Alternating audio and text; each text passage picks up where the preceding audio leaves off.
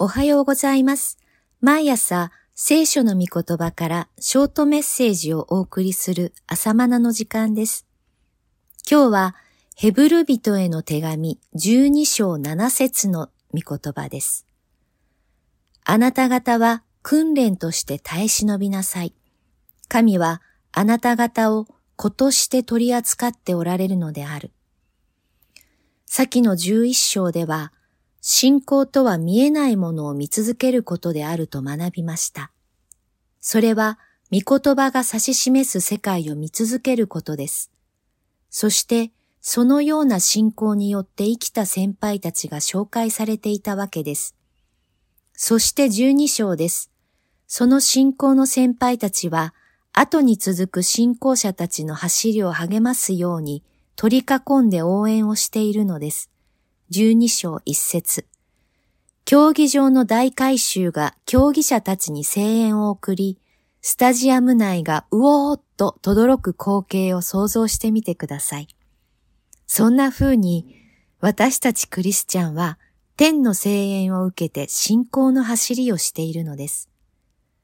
だから忍耐を持って走り抜きなさいと励ましています。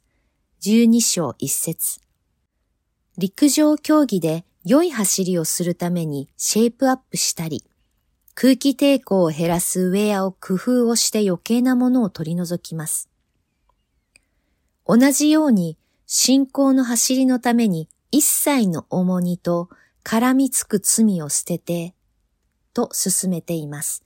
12章1節生活の諸問題が重荷となって私たちの走りを鈍くします。聖書はそれを捨てよと命じています。生真面目な人ほど重荷は負うべきだと考えています。投げ捨てるなんてできません。しかし、その重荷は天にまで持っていく価値のある戦いでしょうかもしそうでなければ、この際、重荷は投げ捨ててみてはどうでしょうかそれは問題がなくなることではありません。問題の責任を自分で負わないことです。主イエスが負ってくださいます。主イエスに委ねることです。私が負うべきはキリストの十字架です。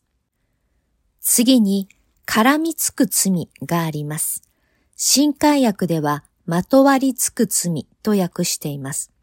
先ほどの重荷は、捨てがたい思いに駆られましたが、この絡みつく罪は投げ捨ててしまいたいのですが、罪の方から絡みつくのです。農家育ちの私は、子供の頃は田植えの手伝いをしました。すると、水田に潜んでいるヒルが足に吸い付いてきます。一度吸い付いたならなかなか離れません。早く引き離さないと血を吸い取られます。罪もこのヒルのように吸い付き絡みついてきます。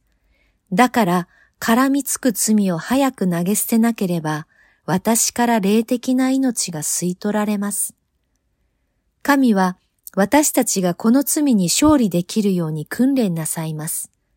また、重荷を投げ捨てるように訓練なさいます。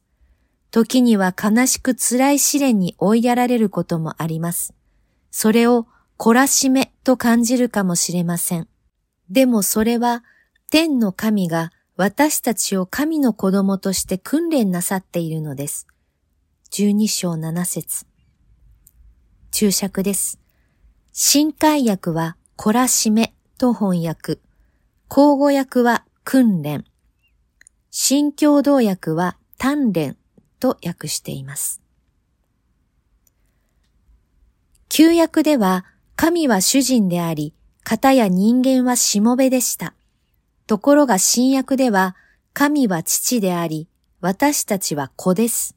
主人としもべの関係であれば、先ほどの試練を懲罰だと受け取るでしょうが、新約では父が子に与える訓練として受け止めるのです。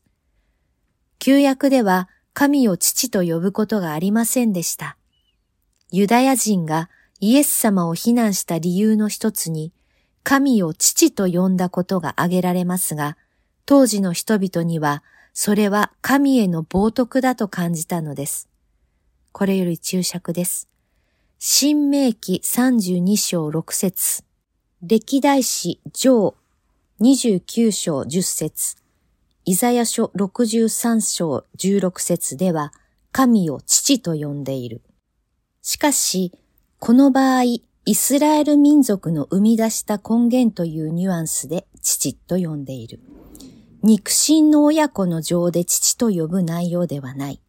伝統的に神を主と呼ぶことからも、自分はしもべであると位置づけることになる。以上です。旧約の人々にとって神は主人であり、自分はしもべです。彼らは主人の怒りに触れないように恐れつつ神に仕えていました。ですから、辛く悲しい出来事があると、自分は神の怒りに触れたのだ。自分は呪われているのだと考えました。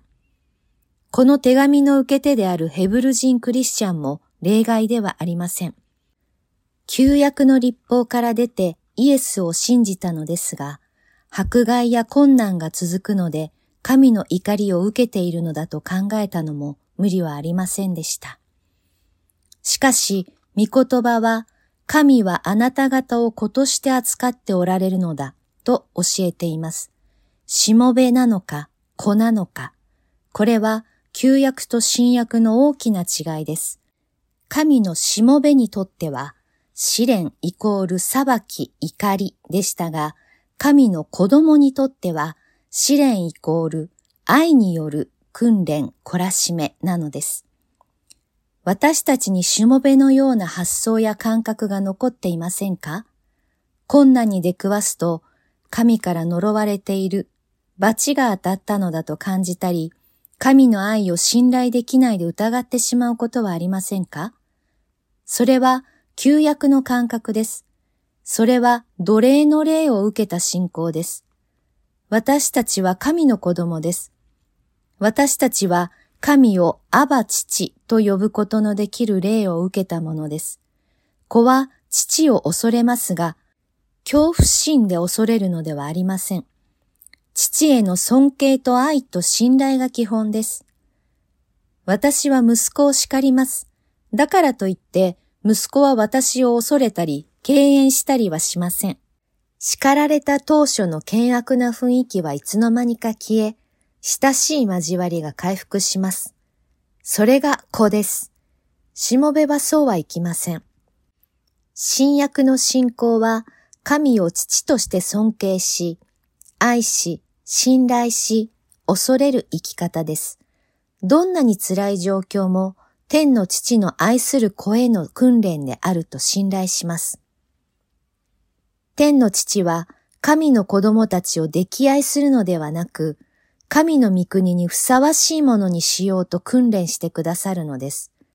私たちを神の清さに預からせるためにそうなさるのです。十二章十節神の訓練を受けている最中は辛い現実です。私の肉の感覚からすればそう感じるのです。でも、信仰というメガネを通して見てみましょう。